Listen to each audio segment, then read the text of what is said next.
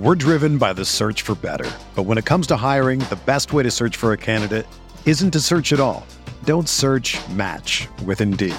Indeed is your matching and hiring platform with over 350 million global monthly visitors, according to Indeed data, and a matching engine that helps you find quality candidates fast. Ditch the busy work. Use Indeed for scheduling, screening, and messaging so you can connect with candidates faster.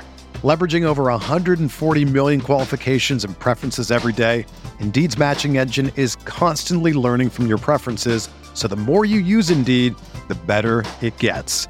Join more than 3.5 million businesses worldwide that use Indeed to hire great talent fast. And listeners of this show will get a $75 sponsored job credit to get your jobs more visibility at Indeed.com slash BlueWire.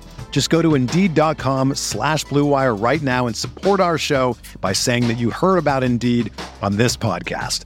That's Indeed.com slash BlueWire. Terms and conditions apply.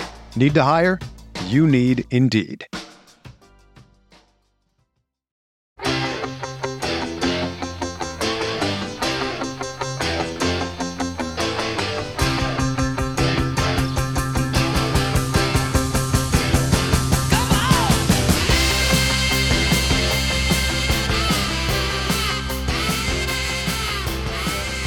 Welcome to Chasing Hardware, the podcast that sits down with the sports figures you grew up with and hears their stories. Welcome to Chasing Hardware. I am your host, Rich Lamello. Today's guest is considered one of the greatest cornerbacks of all time. He had 57 interceptions and 13 fumble recoveries in his career, not to mention another four picks and two fumble recoveries in the playoffs. He was a starting corner on four Super Bowl champions with the Pittsburgh Steelers, and he's been in the Pro Football Hall of Fame since 1989. Ladies and gentlemen, please welcome Mr. Mel Blount. Mel, welcome to Chasing Hardware. Hey, Rich, it's a pleasure. Good to talk to you. Good. I'm, I'm, I'm uh, looking forward to our talk here today. Um, Mel, you grew up uh, in, in rural Georgia, right? You went to Lyons High School which was a segregated high school, and you played football, basketball, baseball, and track. That's correct. That's correct, Rich. Uh, you know, back then the schools were segregated, and uh, I went to an all-black uh, high school, and you know, played every sport that they had to offer. And um, in football, you were both a wide receiver and a defensive back, correct? I played defensive back, played defensive end, um, on the defense and played wide receiver and also ran kickoffs and punts back. Okay. And of of the sports of you know football, hoops, baseball, and track, which was your favorite? Was it football or was it something else? No, man, I loved basketball, and I was a pretty good basketball player. I, I had um, just a great career in high school playing basketball, but I got a scholarship offer uh, to Southern University in football. And I'll never forget when I got to Southern, man, we had a, you know, the dormitories had intramural teams, and they, each dormitory had a had a basketball team, and so we we played a lot of basketball, and I always loved the game. Uh, and I think you know, with the proper coaching, I probably could have made it to the next level, but uh, football turned out pretty good. Yeah, yeah, I think uh, very few people would uh, have issue with that. Now, remind me, you were the youngest of eleven, and family didn't have a lot in terms of means, but your parents preached hard work, and and seven ended up going to college. That's correct. Um, I was the youngest of eleven kids. Um, there were four girls and uh, seven boys, and I tell you what, we were. The older I get, the more I realize how rich we were because we didn't have a lot of material things, but we had a lot of love for one another, a lot of hard work on the farm, uh, a lot of discipline, a lot of a lot of church. Man, went to church every Sunday. We would walk, and I tell my kids this now that we would walk four or five miles to church, and they look at me and like, "Oh, Daddy, you all didn't do that," but that was the way things were back then. Uh, a lot of times we would hook up the mule and wagon, and we would get on the wagon and go to church. And a lot of times we would walk. And um, I tell you what, uh, those were great memories. The only thing I regret Rich, is we didn't have cameras. We didn't we didn't have the money to have the luxury of having a camera where you could take pictures. Man, I would love. I have all these memories in my mind from picking cotton and working in the tobacco and plying mules and riding bareback and all those things, but um, we wasn't able to capture it because we didn't have we didn't have any cameras around. Right, that's interesting. And and so and so you you got the offer to go to Southern. Um, w- were there other schools that you were considering or that were looking for you? I mean, I know the SEC was not integrated, so that wasn't an option. Um, but was it was it only Southern, or were there other schools talking to you? Well, it's really interesting how that offer from Southern came about. We were playing a team in Metter, Georgia, and it was on their home field. And I had just an awesome game. I scored five touchdowns. I had a kickoff return, and uh, had several, uh, had four touchdowns from from being a wide receiver. And one of the officials who was officiating the game knew someone at Southern and they call out there and say, "You all need to come look at this kid from Lyons." But it was called Lyons Industrial High School, and so uh, I didn't I didn't know anybody was watching. I didn't know any of the officials knew that, but that was the story that was told to me by the head coach. The head coach from Southern University came, and we didn't know he was coming. Uh, he found out where I lived and he talked to my father because I wasn't there. I was off at a basketball game out of town. And so he talked to my father, said he wanted to offer me a scholarship. And my father made an executive decision that, okay, you offer him the scholarship, he'll come. So uh, when I got back home, my father said, son, there was some coach here from Southern University, and he offered you a scholarship and I told him you would come, and that's the, that that's a true story. That's how it all went down. And don't you know, um, I went to Southern University, and the thing I think that really got my father was he promised me a job uh, if I would come as soon as I finished high school. That he would he would provide me a job, and they would give me uh, a scholarship. So I went to Southern University. When I got out there, um, they put me with the uh, the police uh, campus security, and I was a traffic director, standing in the middle of the street directing traffic. And if you know anything about Louisiana and, and the heat during the during the summer, man, it was it was awfully hot. But one of the greatest compliments I got from the police captain was that I was one of the hardest working people that he had ever had or had ever employed. And uh, I, I credit that to my experience on the farm from doing hard work and and just you know knowing knowing the importance of of putting forth a good effort. And so that's how I got to Southern University. But I probably didn't get a didn't have an offer. Uh, probably could have went to Savannah State or Fort Valley State, some of the other HBCUs. But Southern came along and made the offer. My dad, he, my dad accepted it on my behalf. Like I said, that's an executive decision he made, and it turned out pretty good. Yeah, how funny is that? you come home from a basketball practice, and dad tells you you're going to Southern. yeah, that's true. And uh, you know what? Uh, he, uh, my dad was a wise man. I think he realized, hey, they they're gonna give you a scholarship and a job, you know, I can I can I can make that decision. That's a no brainer, and that's what he did. Yeah, and so you get to Southern, and around the same time you get there, a six eight wide receiver shows up named Harold Carmichael, and there's also so and you were they were thinking of having you as a wide receiver, right? But all of a sudden they've got Harold Carmichael, and that kind of leads to you switching over to defensive back. Well, here's what happened. Harold Carmichael came a year after I got there. When I became a sophomore, he had just he came in as a freshman, but they had two All-American wide receivers that was there, and so I was on the scout team. I was running running plays for the defense and and uh, one of the coaches just came up to me and asked me, say, hey, um, we're thinking about putting you on defense. You ever, can you play on the defense? I said, yeah. So they stuck me out there on the on the corner, and um, what happened was, it was the last game of the year, and the last game of the year is always Grambling and Southern. And James Shack Harris, who went on to play pro ball, in fact, was the first black quarterback to um, to play and get drafted in the in the modern day era of football. And so it was this game was at Southern University. I intercepted three passes as a freshman, and the rest is history.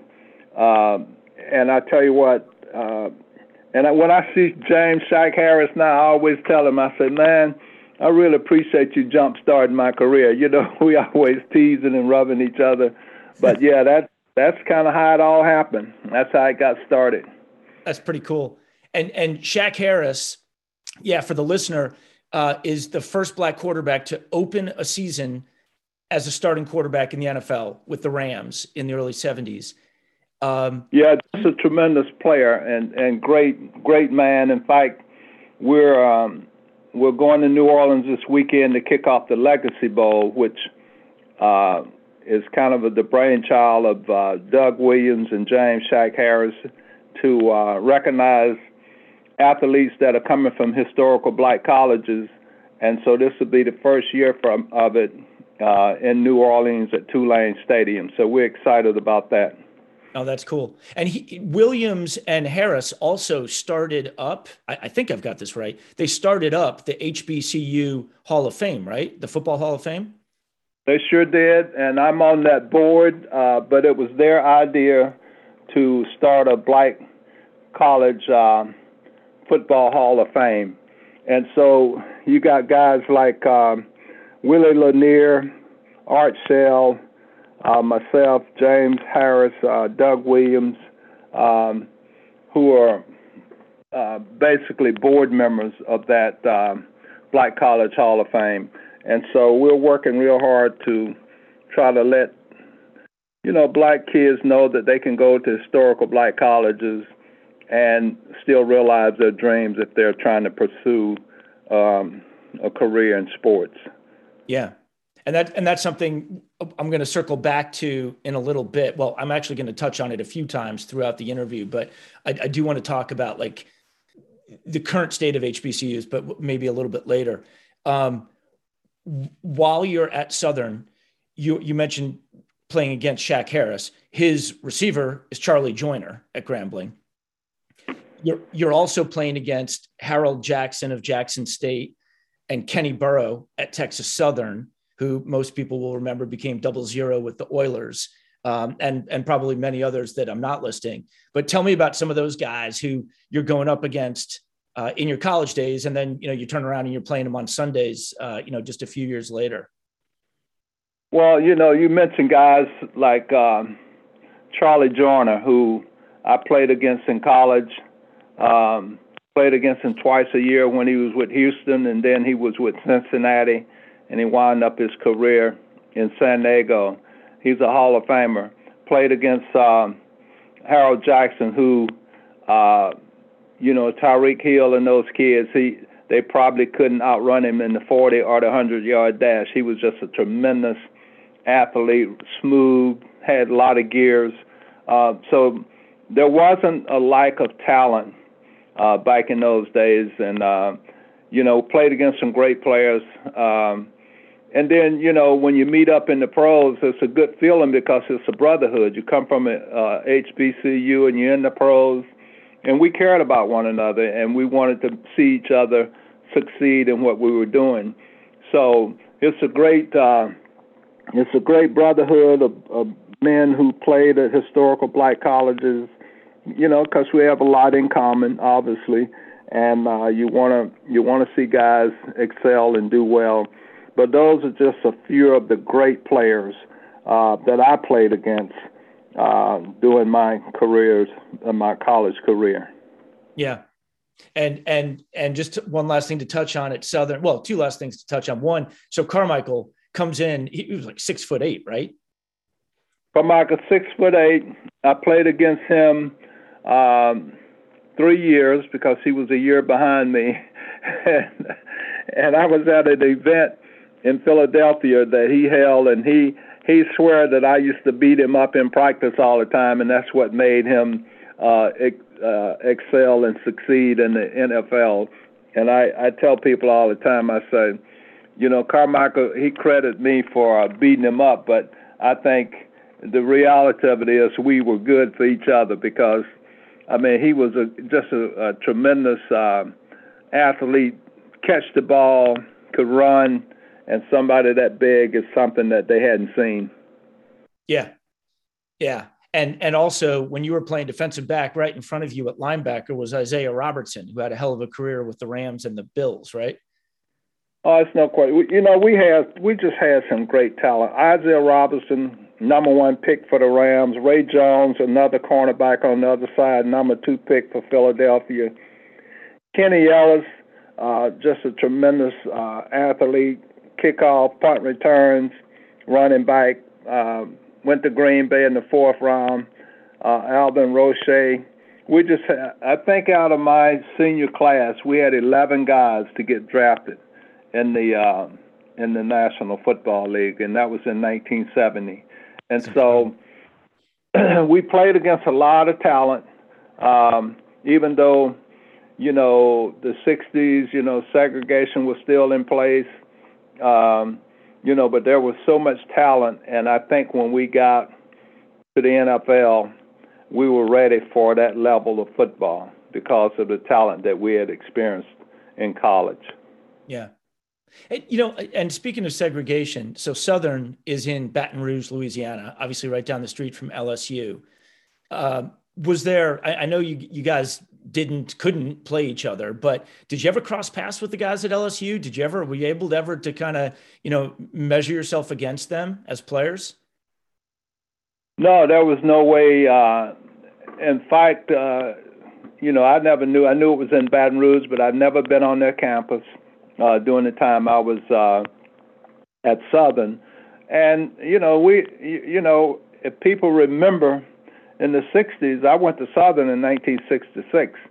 I mean, there was segregation all throughout the South, and so there wasn't any, you know, black black athletes and black kids wasn't going to LSU. LSU kids wasn't coming to Southern, and so, you know, things obviously changed, but that's that's just the way things were. Sure.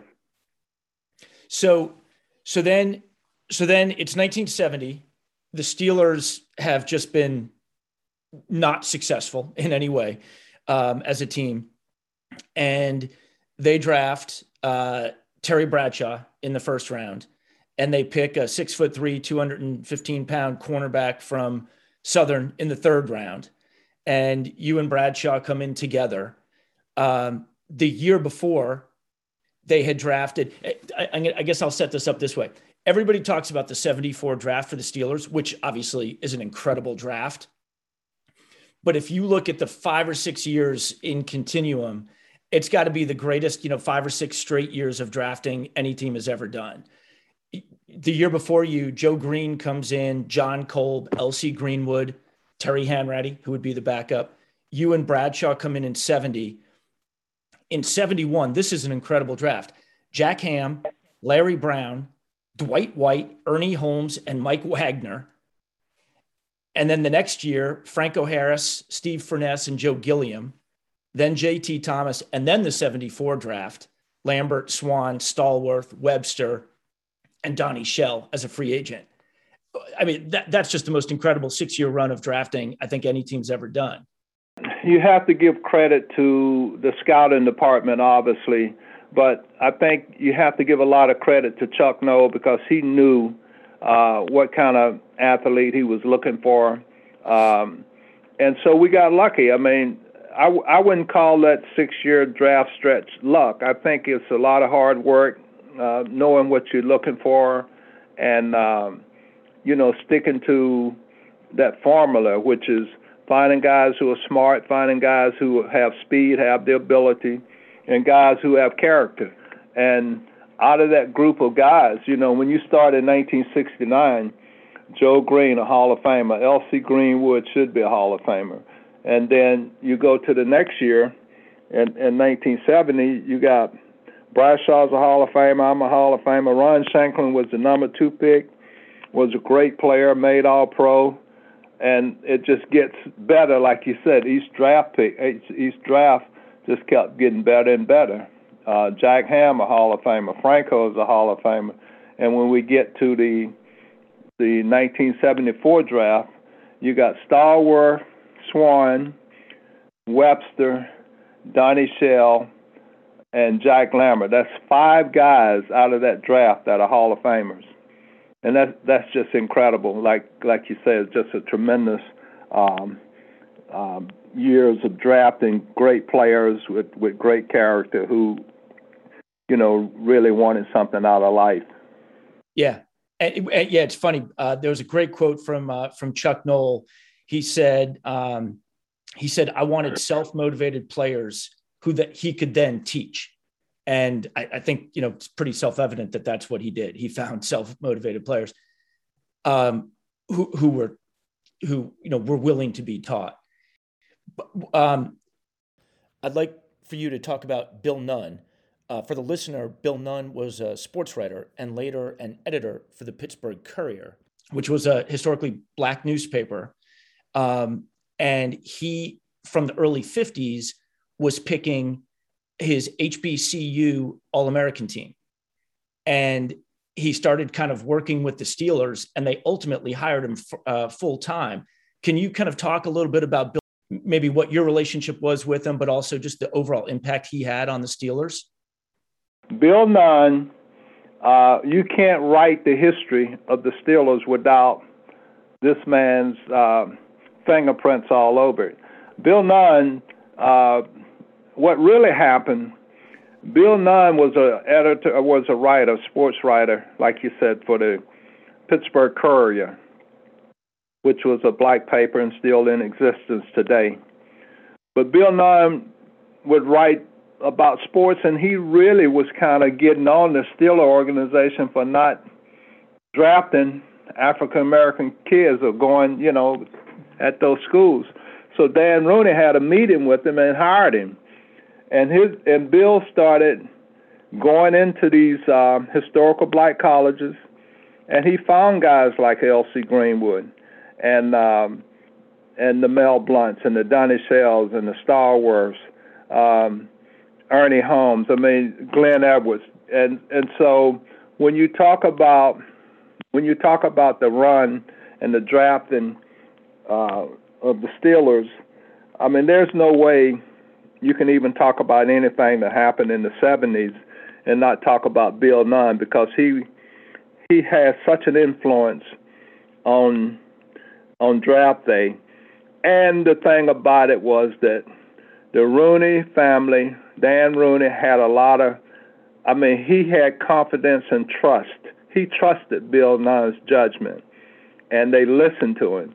And so that's why you have guys like Stallworth who they found in the fourth round. And there's an interesting story about the Stallworth um, draft.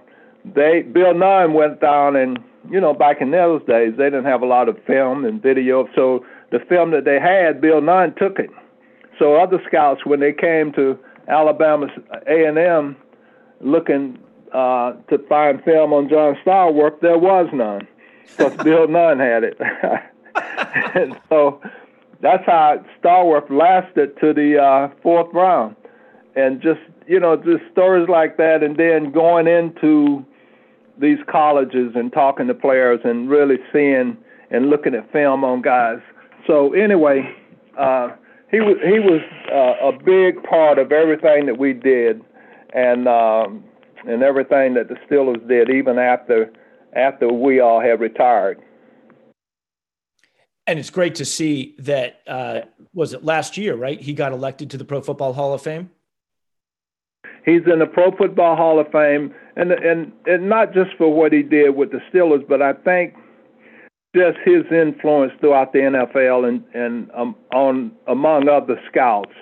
Um, you know, they they learned a lot from Bill, and they, the guy had an eye for talent but he also had a formula, and he had a, the kind of personality that people could talk to, and he was he was an uh, educator, a visionary. He, you know, the guy knew what he was doing, and he knew what it took, what kind of players it took to win.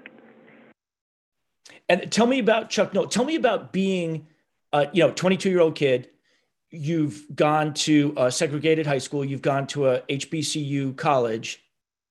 This is going to be your first time you're playing for a white coach and playing with, with, with and against white players. Tell me what the experience was like. And, and you're, oh, by the way, you're coming up north. Tell me about that experience. Well, you know, Rich, um, it was it was uh, a culture shock obviously. Um, you know, there's so many things you had to adjust to.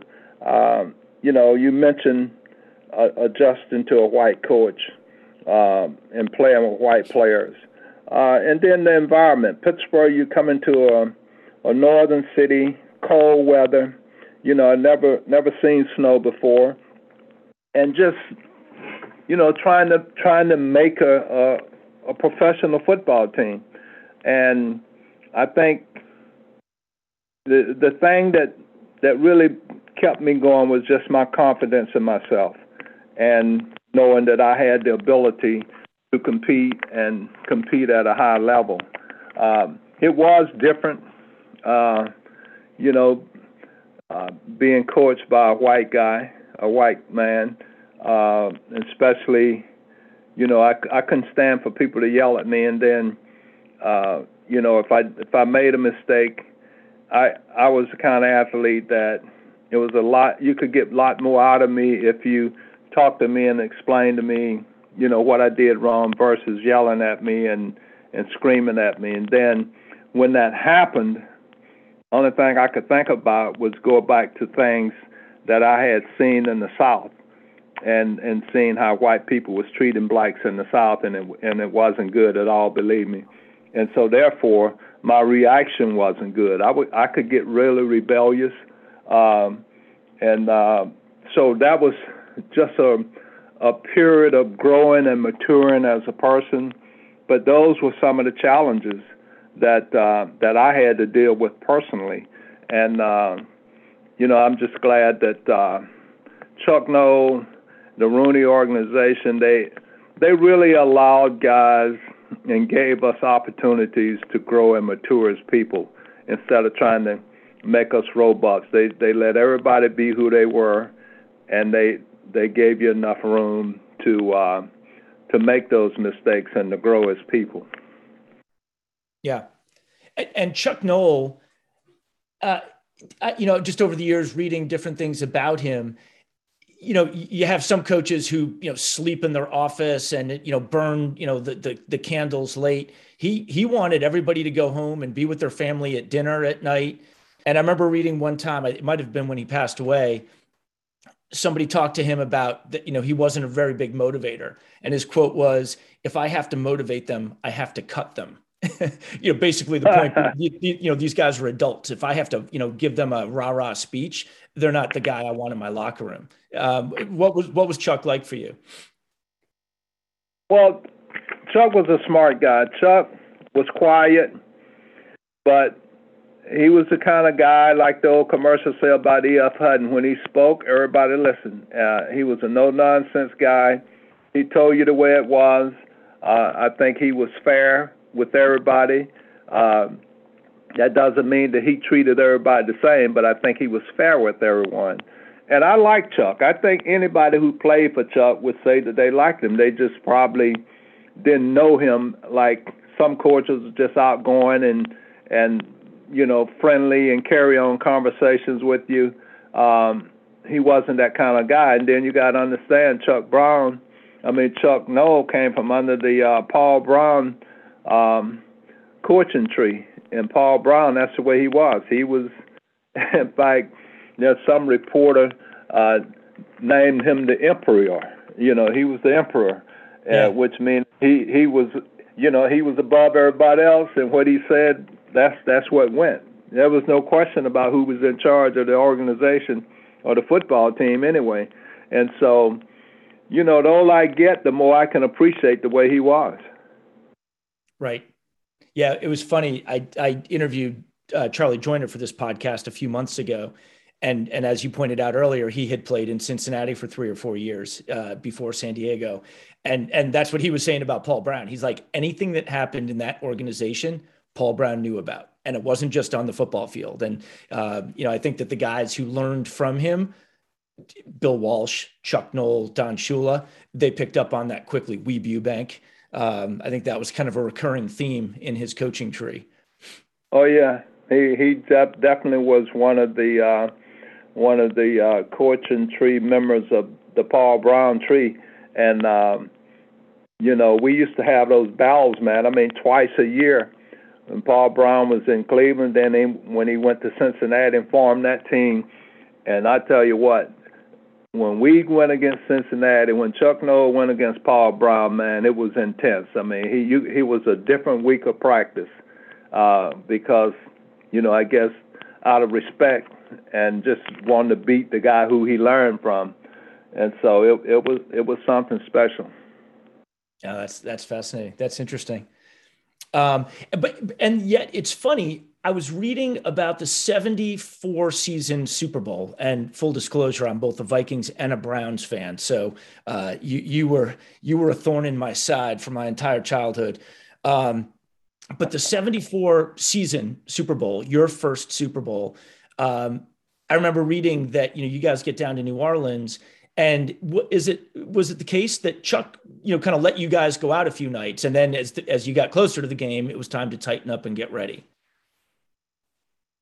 Well, that was where he was. He wanted us to enjoy the moment, uh, enjoy um, the fact that we made it to the Super Bowl, but he was he wanted us to have fun. But then when it came time to get ready for the game, you know, he said, "All right, guys, everybody in the rooms, you know, starting Wednesday, we're going to work." And um, I think the results is um, evidence of the kind of leader, the kind of coach he was, uh, and he knew he knew what what buttons to push to get his players ready. And um, it, it, I tell you, man, I couldn't have asked for a better career. Couldn't ask for better coaches, even though there were times when you know, maybe you didn't agree or we didn't get along, but the bottom line is we got the job done. Uh, we were able to do something that hadn't been done before and um, just be a part of a great legacy that was left for the Pittsburgh Steelers and the city of Pittsburgh. Sure. And and when you guys got there, like I said, you know, the team had got I think they were like 1 and 13 the year before and then they win a few more games that first year. I think they were five and nine and then six and eight. And then the breakthrough season is 72. And you guys are playing the Raiders and uh, uh, the Raiders score a touchdown to go up late in the game. And then the immaculate reception happens and you're on the sidelines. T- tell me, tell me, you know, kind of what your take on that play was, what was going through your mind at that point? Well, I was on the sideline, and you know we were hoping for something uh,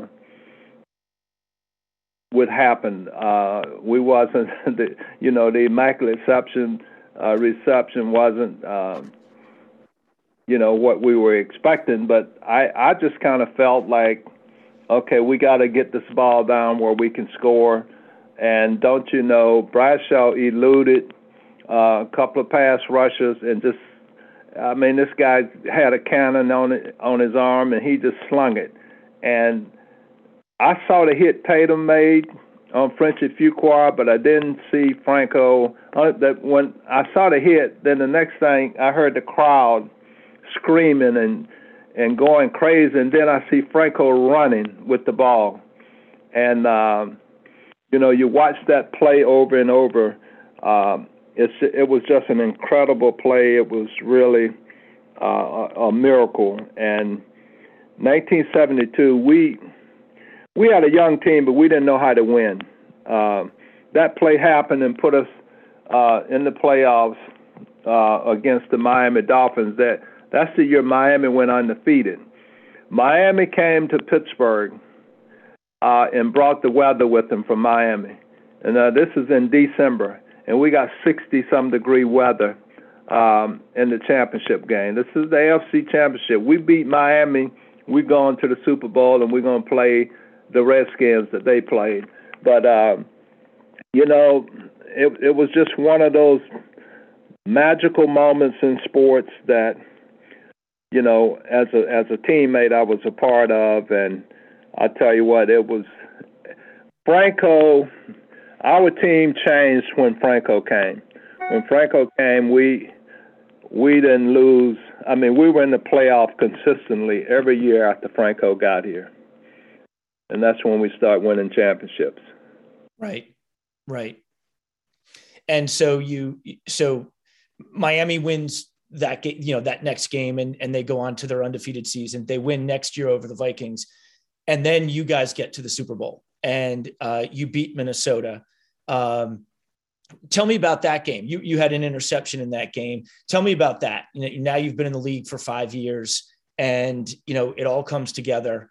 Um, tell me about that feeling. You know, as the, as the you know game is winding down, your defense has completely shut down the Minnesota offense. I think they ran for like less than twenty yards. Um, tell me what the thinking was there. Well, going into the week, uh, you know, we just we were confident because people had said that we didn't belong there and that the Vikings, you know, they was the purple people eaters and they were going to just chew us up and um but if you start up front with our front four, L.C. Greenwood uh, just had a tremendous game. Dwight White comes out of the hospital. He was sick, had some kind of virus, and and plays a great game. Ernie Holmes and Joe Greene. I mean, guys just Fran Tarkenton had nowhere to go, no time to to throw, and our secondary and and and linebackers. I mean, we were blanketing receivers. Glenn Edwards makes a big time hit that pops the ball up in the air that I runs under. I run under and make the interception. Just big plays after big plays. L.C. batting the ball around like a volleyball. So we we completely dominated the Vikings.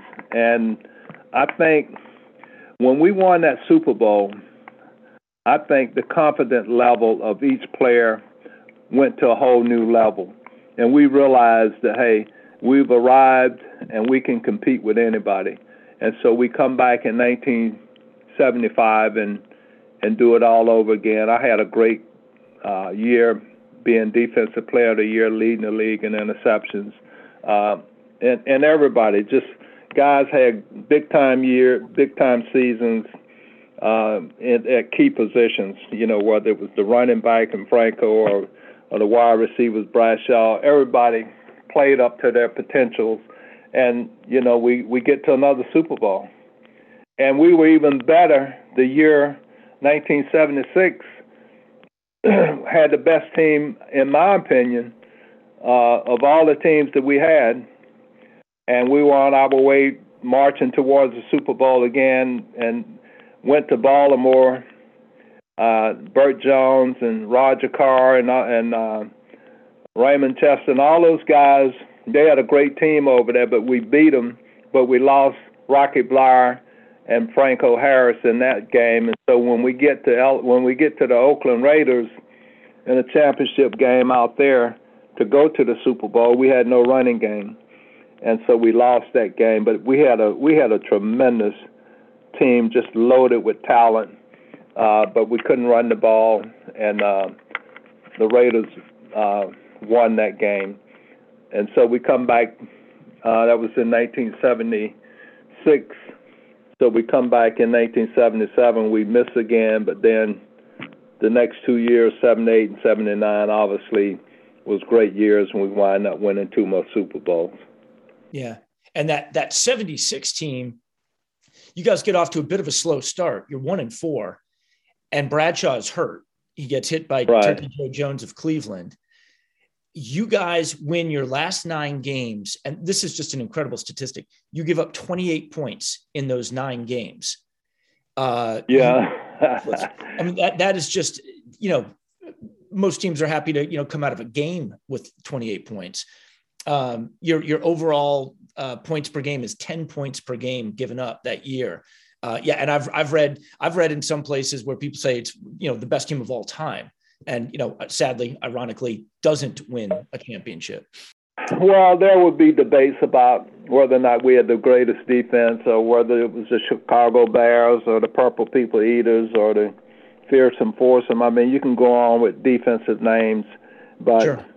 I think we can stack our record up against anybody and, and the accomplishments, um, and you know where guys are once they their careers are over. How many guys we have in the Hall of Fame versus uh, I think I think our stats would match up against anybody's. But yeah, we we had we had some great players, man, and uh, I think um, it goes back to when we started out talking about the the draft and the players and and really what kind of players Chuck Noll wanted. Guys who would motivate themselves and didn't have to be motivated, and so yeah, it, it was a great run. Yeah, you, you you had a great quote. You said you're no better than the people you're surrounded with, and you could go down the line on this team, and any player could be picked as an All Pro. And it's true. I mean, you know, year to year, you know, different of the 22 were being picked.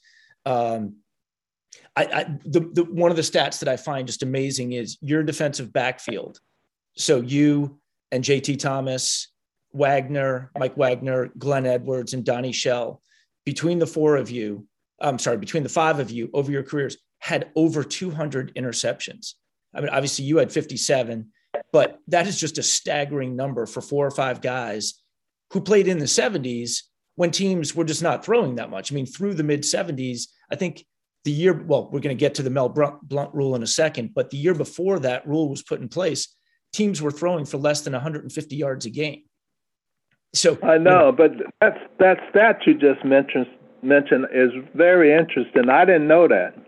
Yeah. I didn't know that out of the five guys that we had over 200 uh, interceptions. That's that's pretty impressive. But um, hey, look, you know, a lot of that uh, football. Football is the ultimate team sport, as you know. So when you're playing behind guys like L.C. Greenwood and Joe Greene and Dwight White and Ernie Holmes. I mean, you if you're any kind of player, you should come up with some interceptions. So a lot of that is credited to those guys, and and you know the team concept of playing team defense, but it, it's still pretty impressive. Yeah, yeah. It's funny. I interviewed Gary Fencik uh, about a month ago, and he said something something kind of similar. But you know, he said you know teams try to figure out well how do we you know get a better pass defense. He's like, I have an idea, get a better pass rush. it's amazing yeah. what happens when you've got four studs up front. uh, it's no question. It all starts up front, man. And I think when you look at the game we just saw against uh, the Bengals uh, with the Rams, you saw what happened when the, when the game was on the line. Those guys up front, man, and uh, Aaron Donald and you know his crew, they that's where it's all it all starts up there. So if you want a good pass, defense get a good pass rusher. Yeah. So so now so we just we just referenced this a second ago. So in 1977, uh, coming in, teams are averaging less than 150 yards passing a game. Scoring's at a 40 year low. They make two. The league makes two big rule changes. The first one is offensive linemen can now extend their arms to kind of better block and protect quarterbacks because I think the year before a, a big number of quarterbacks had gotten hurt, to include yours, um, Terry Bradshaw. So all of a sudden, offensive linemen are in a little bit better position, well, in a lot better position to protect. Um, and then there's the rule that you can no longer hit receivers going down the field. Uh, there are no there are no hits after five yards from the line of scrimmage, and it becomes it's called the Mel Blount rule. Um, now, Bob Trumpy, who you played against, tight end for the Bengals for years, and then an NBC announcer, said there are very few guys in NFL history who are so good at something that they changed the rules because of it. And you know, obviously, about as big a you know accolade as you can get from the competition. Um, tell, tell me, and and I, I've you know kind of read up on your take on it. Tell me, you know, kind of your initial take, and then you know, kind of how you view it now. Well, Rich, look, I when they first changed the rule, I'll never forget Chuck Noll he he had all of us. I wasn't staying in Pittsburgh at the time, so he flew all the defensive backs in, went over the rule, and uh, talked about how we were going to adjust to it. And and I'll never forget he was saying, Mel, this this is because of you. In other words, uh, they named this rule the Mel Blount rule, and so I kind of took it as, you know, almost as an insult that, okay, so you all think that that's the only way that I can play. And I, I really did. and so the thing about it, we made adjustments. I'll never forget they was trying to teach us a different way of backpedaling and uh, you know, cause you couldn't touch the guys. And I I wasn't told bought in. I didn't buy into it.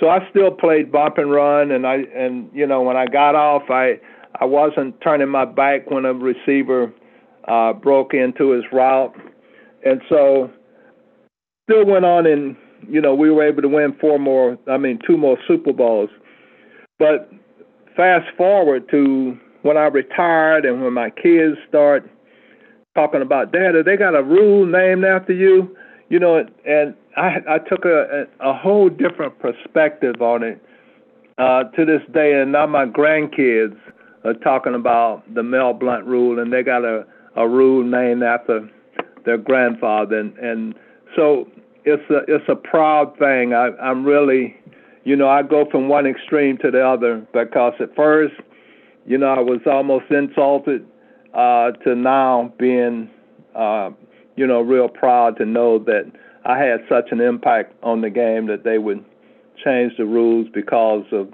the way I played and, and name it a Mel Blount rule. So it's just been a tremendous journey, and um, those I get, the more I appreciate it. Yeah, that's that's cool. The ultimate honor. Somebody said, um, I read somewhere. Somebody said uh, it's the most important non-safety related rule change in 50 years. And somebody else said the only other person who they specifically changed rules because the person was so good at it was was you know one of the pioneers of the game amos alonzo stagg the coach. Uh, they had to you know change rules because he was dominating the game so much. So uh, yeah kind of the ultimate honor i guess. Um, now i read about uh, go ahead.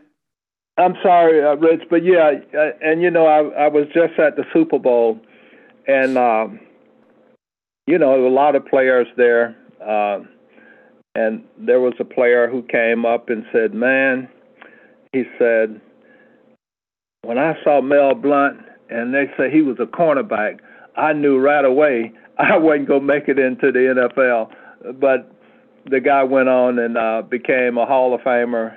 And uh, so, anyway, uh, yeah, I was I was big and tall for my size, and I had a you know wingspan that was un- unheard of at that position. And but the key thing was that I could run, and I can I could change directions, and so it was a big advantage to me playing against receivers, and especially down around the red zone because I had height, I had reach, and I had speed and quickness.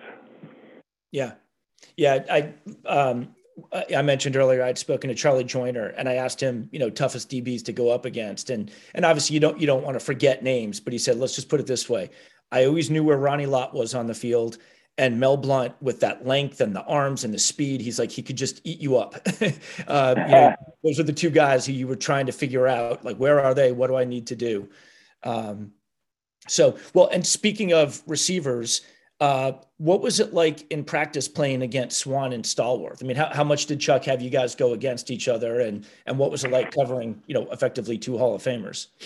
Oh man, we look that was that was what it was all about. You know, we challenged each each other in practice, and uh, and we took pride in not letting them catch a ball, and they took pride in trying to catch one on us. And so it was it was a battle, and but you know what? It made us all better because when we got in games, it was easy because we had practiced against the best receivers all week. So when we got in games and we was going up against big time receivers like Charlie Joiner uh, uh, Isaac Curtis, um, guys who, you know, everybody was um, afraid of. So we we took it we we really took pride in just shutting people down. I mean, that, that was the attitude of every every player on that defense. Sure. Going against Stallworth and Swann, it just made us all better. We made them better, and they made us better. Yeah. Who who were the guys on uh, you know on the other teams where I mean obviously you know your team's success spoke, spoke for itself, but who were the guys where you needed you knew you needed your A game that day when you played them? Well, there was a guy in Cleveland named Greg Pruitt, and I tell you what, we knew when we got when when we were playing against that guy, we better have our A game. And Cincinnati had Cincinnati had some great players. Um, uh, you know, Kenny Anderson was a great quarterback. Uh, he got rid of the ball real quick, but you know, Bill Walsh, that's that's kind of where that West Coast started at. You yep. know, um, and then you know, you get a guy like Earl Campbell coming to your conference, you got to face him twice a, a, a year. Then you know you better you better put your big boy pants on and, and be ready to play. So there wasn't a lack of competition, and every week we knew that it was going to be a tough game. Yeah, I God, I uh, when I was speaking to Gary Fencik, he said he said I played in the NFL with a 34 inch waist Campbell's thighs were 35 inches. He's like, imagine that coming at you. yeah, I, I know he was he was something, man. Uh, we we knew we had to be ready to play. When Earl came into the league, we hadn't seen nothing like him. I, the NFL hadn't seen anything like him. He was big, he was fast, strong, and he would hurt you. So, you know, but we were able to get through that and um, I think uh, you know the the AFC at that time. Uh, just a lot of great players, and there are a lot of great players now. But the game is different. Uh, you know, players are more protected, which is a good thing, and so it's always been competition. You get that level, there's no easy there's no easy outs. That's for sure. Sure. Who who were um, who were some of the quarterbacks? I mean, obviously you mentioned Ken Anderson. You saw him twice a year for you know the bulk of your career. Who were some of the other? You know, obviously a couple of legendary Super Bowl games against Roger Staubach. Who who were some of the quarterbacks where you know you always knew that they, you know, they were they were coming. Well, there was um, Griese down in Miami. We had, um, you know, we played against Joe Namath. Uh, he was kind of going towards the end of his career, but we played against him. Um, you know, Houston had a good, good, good quarterback, and Cleveland had a good, and Brian Sipes. They they had a good quarterback. I mean, these, there was there was good quarterbacks everywhere. Uh, Stabler, um, you know, Dan Pastorini down in Houston. I mean, just hey, look, every team had the best that they could find, and um, and those guys could sling it. And so we knew, you know, um, we knew we had to play. Uh, the quarterback out at that Charlie Joiner played with out in uh, San Diego. Um, Dan Fouts. Dan Fouts. You know, these these guys are all Hall of Famers. I mean, we we played against some we played against some good quarterbacks. Yeah, um, and and you guys had was it five straight years you played the Raiders in the postseason. So you there was no shortage of uh, going up against Ken Stabler in big money games. Ken Stabler, uh, Bert Jones. I mean, you you could just go on and on. But Stabler, man, look, this guy was he was a warrior. He he definitely was, and you know, left-handed through the ball. I mean, he he was just he was a competitor too, and uh, I think you know guys like that, man, just you know, they are all the reason why that the NFL is where it is today. Just great players helped build this game to what it is, and and kind of was a a blueprint of what quarterbacks should be and what they should look like and how they should perform. And and so, you know, I even played against Doug Williams. He came in with Tampa Bay, uh, big, strong, big time arm uh, so there were there were plenty of good quarterbacks around. Sure. Sure. Well, um, I guess the two things I would I would like to hear uh, about at this point. One is after you retired, you went to work for the NFL for six or seven years for Pete Rozelle uh, in a player relations role. Um, and then, and kind of simultaneously, you were starting up first in Georgia and then in Pennsylvania, the Mel Blount Youth Home. Uh, I would love to, you know, hear like a minute or two about what it was like working in NFL headquarters, and then, you know, please tell me about the youth homes, which you know is something you've been working on for, you know, you've been running for the better part of four decades now.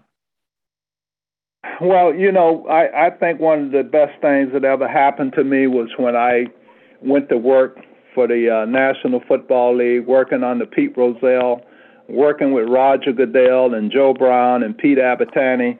Now, uh, Roger obviously is the commissioner now, but uh, he was a guy that I worked with uh, along with Pete Abitante. Both of those guys are still there. Pete Abitante is an um, kind of assistant to the commissioner, but I learned so much about the game off the field, and I, I, it was just a tremendous uh, experience and an opportunity for me to learn uh, more about you know the, the the business of football, and so that was a great experience. And then uh, while doing that, Rich, I was I, I just had in my heart uh, a desire to try to help kids because I know what what my background was and where I came from, and so I had a, a unique experience. I had in the in the 70s when we were winning Super Bowls.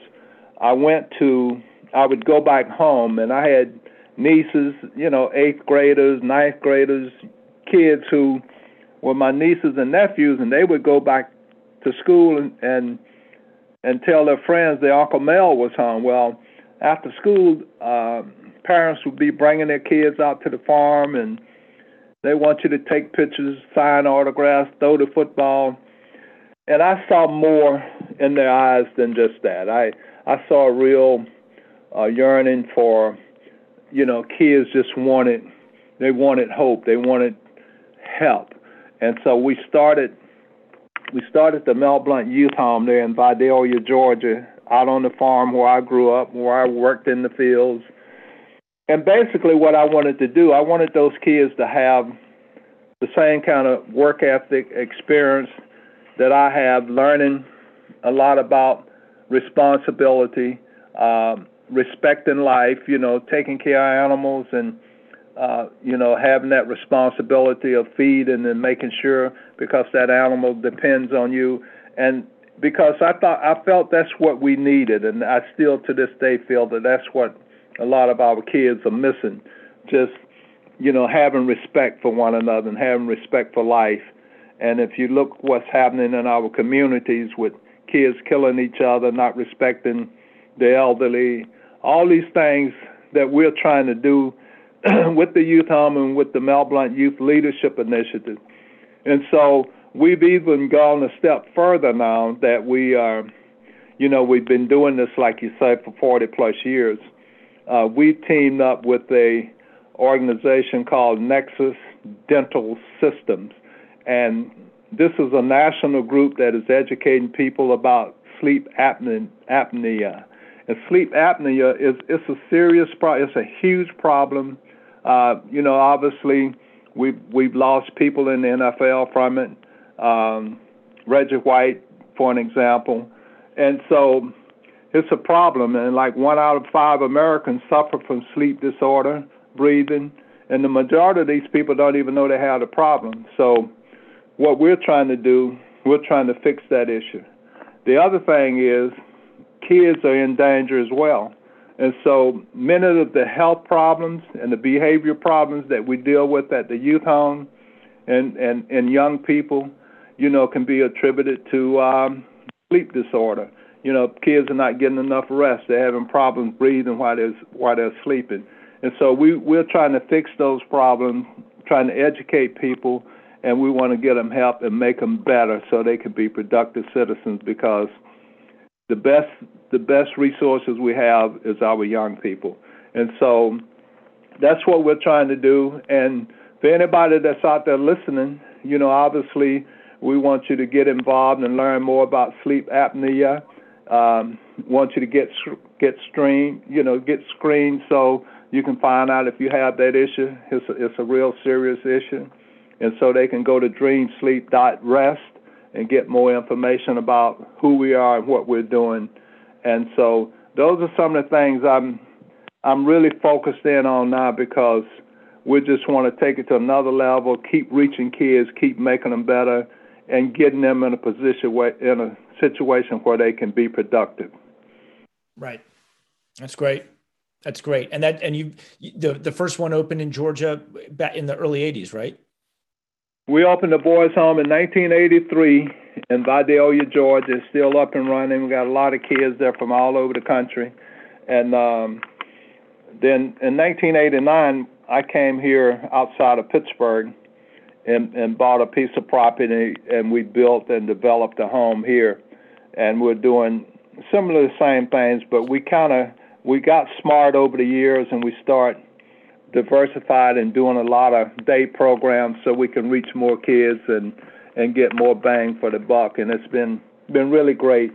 And if you're ever in this area, we'd love for you to come and see us. And for people who want to know more about us, they can they can find us on Facebook or they can go to um, our website melblount.com and uh, they can stroll under the different pages and, and find us on the Mel Blount Youth Leadership Initiative.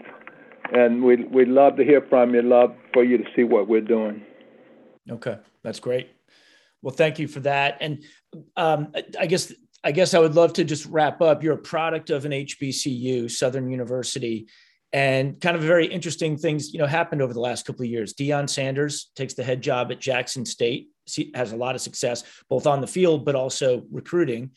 Eddie George goes to Tennessee State. Um, what's your take on some of those moves? And um, yeah, I'd just love to you know kind of hear your thoughts on that. I think it's the best thing ever happened to um, to the HBCUs. And you know, when you get, get you get someone like Deion Sanders or Eddie George, uh, they bring instant credibility. Uh, I think it helps in recruiting. It helps as far as fundraising for your program, and uh, it's just a tremendous um, uh, turn of events that has happened. Um, you know, I, I think one of the things uh, since we're talking, we're we're doing this interview in this Black History Month. You know, the the situation with George Floyd, um, I think it has it touched the conscience of America, uh, corporate America, white America, and uh, we we've seen uh, more uh, concerns about what's happening in our in our communities and our at our universities. I think I think the corporate uh, pocketbooks have have loosened up. They're starting to be more support for for the universities. Um, I think with someone like Deion and Eddie George coming in, uh, young people starting to realize that they can go to these HBCU universities and and learn and grow and get educated and still have the same opportunities to pursue if it's in sports or business or whatever it is. And so, you know, it, it, it's some interesting times that are going on in our country, and I think the time is now for for for Black America to take advantage of it and make things better for the future, as far as our young people are concerned. Well, Mel Blount, I have to tell you, uh, thank you very much for coming on to my podcast, Chasing Hardware. It's been a pleasure to listen to you as you, you know, kind of talk about growing up in Georgia, your years at Southern, and and you know some of the competition you faced there. Obviously, the you know the uh, incredible run uh, you and the rest of the Steelers had, uh, and then what you've been up to with the Mel Blount, Mel Blount Youth Home, et cetera, uh, since uh, since you retired. Uh, it's been a pleasure having you on. Thank you very much, Mel for coming on to Chasing Hardware. Thanks a lot, Rich. Good talking with you. Excellent. Take care. And thank you for listening to Chasing Hardware. I've been your host, Rich Lumello. The Michael Stanley Band brought us in, and the suburbs with Life is Like are going to take us out. Speak to you next time. Tonight, it feels like Life is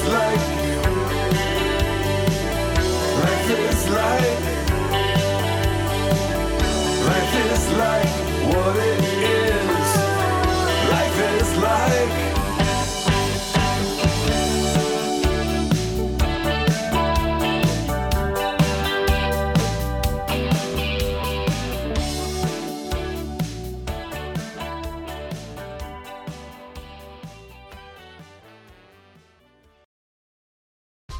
Whether you're a world class athlete or a podcaster like me, we all understand the importance of mental and physical well being and proper recovery for top notch performance.